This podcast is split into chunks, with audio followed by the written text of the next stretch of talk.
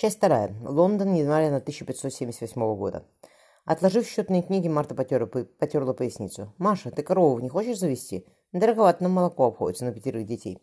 Невестка оторвалась от, от пеленок. «А сено? Здесь же не ферма, а господский дом. И ставить ее некуда будет, не на конюшне же». «Да», — согласилась Мартова. «Здесь, здесь и пастись негде. Жаль. Так бы мы и масло свое вбивали, и сыр делали. Ты говорила, что умеешь». «Умею». Маша, Маша потерла красные глаза. «Устала я. Лечь бы заснуть прямо сейчас. У Лизы опять зубы режутся. Ты полночь не сидела, а с утра она опять раскопизничалась. Я тебе скажу, Марфа погрызла перо, что нам грех жаловаться. У нас пятеро на двоих, а многие одни с таким приплодом справляются. Тео большая девочка помогает. Все равно сидишь днями над бумагами, она повела рукой стол, и прогуляться забываешь. Давай я отнесу. Она подхватила столку белья. Хоть по лестнице поднимусь. Марфа поцеловала Машу в щеку. Ты с детьми возилась, пока я спала. Посиди, отдохни. Марфа зашла в опочивальню и принялась убирать белье. Простое какое. Она рассматривала Маши, Машиной рубашки гладкого серого льна. Марфа носила отдельно кружевами шелк. Рука натолкнулась на что-то в глубине в ящике, в, ящик, в глубине ящика комода. Марфа вытащила на свет маленький томик, обернутый во что-то невесомое, белоснежное. Короткая сорочка брюссельского кружева щеголяла глубоким вырезом. Книга оказалась итальянское издание Декамерона. «Пуритане», — усмехнулась Марфа. «Я и не знала, что Маша по-итальянски читает». «Поехали вместе в Лондон», — Петя погладил по голове жену. Зевнув, Марфа пристроилась стопни на его плече. Лиза сопела между ними. Тео лежала в высокой траве с книжкой. Мальчишки бежали на реку. «Я потом в Делфт ехать, мне в Брюссель. Давай отдохнем перед работой». Он коснулся губами нежной шеи Марфы. «Как?» — смешливо спросила она. «Приезжай завтра, завтра вечером в городской дом и узнаешь, как». Осторожно передав ей Лизу, Петя поднялся, сдерживая улыбку. В опочивальне усадьбы Клюги ее ждал бел... ящик белого вина. Пока не арестовали Симмонса, заметил муж, нам с тобой нельзя появляться вместе в городе. Тебе придется посидеть здесь. Посидеть? Она подняла бровь. И почему только мне? Не только посидеть. Он откинулся на подушке. Тебе, потому что я с утра побегу на рынок, на, за рынок, на рынок за едой, чтобы ты могла позавтракать в постели. Держи. Петя достал что-то из-за спины. Волна кружев накрыла ей руки. Потом Марфа покосилась на разорванную, валяющуюся на полу рубашку. Стоило надевать. Очень даже стоило. Петя вынул что-то из-под кровати. Смотри, Марфахнула. Оба тиража сожгли. Вероника показывала мне подпольное венецианское издание. Но это, она кивнула книгу, настоящее. Самое, что ни на есть, ухмыльнулся Петька.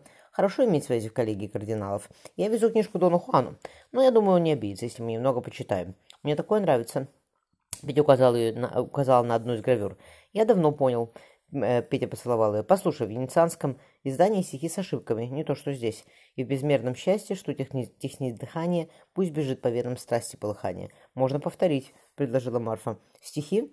Петя усмехнулся. «Вижу, что не стоит. Вижу, что не стихи». Легко подняв жену на руки, он прижал Марфу к стене опочивальни. «Сейчас закричу», — шепнула Марфа. «И очень хорошо», — ответил муж. «Я постараюсь, дорогая, что ты у меня голос сорвала». Открытый Камерон Марфа замерла, узнав почерк на первой странице. «Так целуй же меня, раз стоит двести больше, Тысячу раз и снова сотню, снова тысячу раз и сотню снова.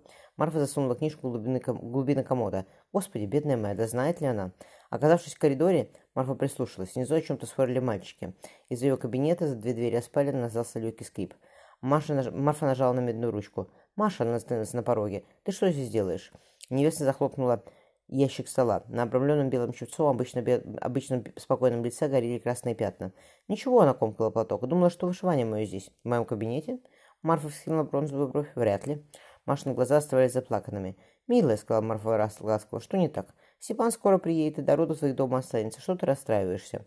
Маша прикусила предательски дрожащую губу. Получив письмо из Италии, она не могла больше спать. Уложив детей, она рыдала, утнувшись в подушку, не понимая, что делать дальше. Прочитав сухие строки, сообщавшие его казни, пожатнувшись, Маша положила руку на живот.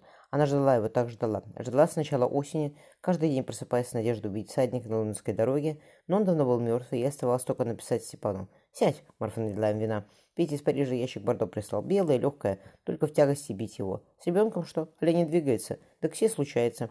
Когда Федьку носила, тоже как-то раз толчков не чувствовала. Они не всегда ворочаются, бывает, что и спят. Хочешь, за миссис Стайна пошлем? Маша покачала головой. С детем все хорошо, толкается, как и положено ему. И чего ты тогда плачешь, Марфа улыбнулась. Хотя на сносях все рыдают, голова у нас набекрень. Я с Федькой весь гарем загоняла. Сие мне не так, но не нравится, подайте другое, уйдите вон, куда ушли, вернитесь. Даже на Селима он терпел. По Машиным щекам потекли крупные слезы. Уронив голову в руки, невестка разрыдалась всерьез. Марфа обняла Машу. «Ты боишься, что ли? Да мы с тобой баба здоровые. Каждая по паре раздела. А простаемся не заметим, поверь. У тебя с близнецами тяжело вышло, так сейчас вряд ли все случится. И Степан тебе приедет. Петя Марфа вздохнула, не знаю, успеет ли. Срок у нас одинаковый. Может, родим в один день. Маша молчала, сцепив пальцы. Степан, да, сказала она незнакомым. Марфа даже поежилась холодным голосом. На днях, говоришь, приезжает он? Ты сама мне письмо показывала? Потормошила ее Марфа. Маш, ты как себя чувствуешь? У тебя голова не болит? Мушек нет перед глазами. Ты скажи мне, если такое дело, то тебе надо лежать, не бегать. Давайте настой сделаю и за месяц ценный гонца отправлю. «Не надо!» Поднявшись, Маша прижалась лбом к мелкому приплету окна. Лицо горело. Глубоко вздохнув, она повернулась к Марфе. Невестка заплела бронзовые волосы в косы. Она держала в ухоженной реке серебряный бокал. На пальце переливался большой изумруд, подарок мужа. Даже ее домашнее просторное медное шелка платье угрожало дорогое кружево. Зеленые в темных ресницах глаза Марфы смотрели на Машу спокойно и уверенно. «Травы я у тебя искала». Маша закрыла глаза, чтобы не видеть ее ясного взора. «Какие?» — услышала на голос Марфы. «Чтобы дитя скинуть». Стиснув руки, ответила ей невеста. Марфа еще отпила из бокала. «Грех сие», — коротко отозвала женщина. «Ты сама говорила, что настой пила, и что начнешь. А что начнешь опять, когда дитя кормишь?» — зло сказала Марфа. «Сие дело другое». Марфа положила руку на живот. Ребенок ворочался, ровно ему не нравилось, о чем шел разговор. «Мне, дорогая моя, не с муки было детей каждый год рожать. Я без мужа жила. Что я травы пить буду, так пить о чем знает и согласен. Когда решим еще дитя зачать, так я и брошу. Ты думаешь, я не хотела Степана рожать?» Маша опять расплакалась. «Я хотела, но получилось, получилось, что сие вовсе не Степан ребенок, верно?» — тихо спросила Марфа. «Маш, ты же не девица невинная. Ты знаешь, что случаешься? случается, коли ты для мужчины ноги раздвигаешь? Ты не раздвигала, у тебя двое от двух святого родились?» — прошепела Маша. «Я, Мария, была уверена, что муж мой погиб. Ты меня, блядь, в не вини, не получится сие», — вздохнула Марфа.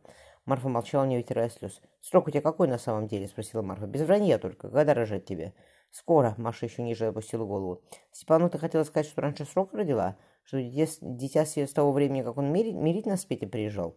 Марфа походила по комнате. «Да», — неслышно прошептала Маша.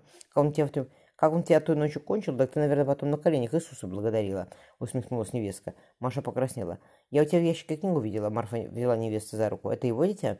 Знаешь ты, что с ним случилось?» «Его», — кивнула Маша. «Да, я в августе письмо получила. Он и не знал, что я понесла. А теперь она пожала плечами. Теперь да, Марфа решительно проговорила. Значит, как Степа приедет, ему все и расскажи. Лучше я удавлюсь. Безразлично отозвалась невестка. Маша ахнула. Марфа хлестнула по щеке. Удавиться каждый может. Женщина раздула изящные ноздри. Ты, Маша, как у Христа за пазухой жила. А подумай, как мне было. Только я ни разу руки, веревки, руки к веревке не протянула, потому что я мать и детей своих вырастить должна. Так же и ты, и бойцов своих, и того, что сейчас в чеве у тебя. Может, и не говорить Степе-то? Измученно шутнула женщина. «Зачем ему знать?» «Лгать нам Иисус не заповедовал», — отозвалась Марфа. «Я тоже могла бы Петь, Петьке сказать, что везут Федосия от него. Месяц туда, месяц сюда. Десять лет назад дело случилось, кто разберется. Однако я ни мужу своего, ни детям, ни правду говорить не собираюсь и тебе не советую. Но ежели по меня выгонит, куда мне идти тогда?» Маша опять разрыдалась. «Завтра он приедет, так и узнаешь его решение. Чего сейчас гадать? Умой лицо и пошли к детям. Что мы за матери? Сидим здесь и плачем, а чада без присмотра». Марфа поднялась.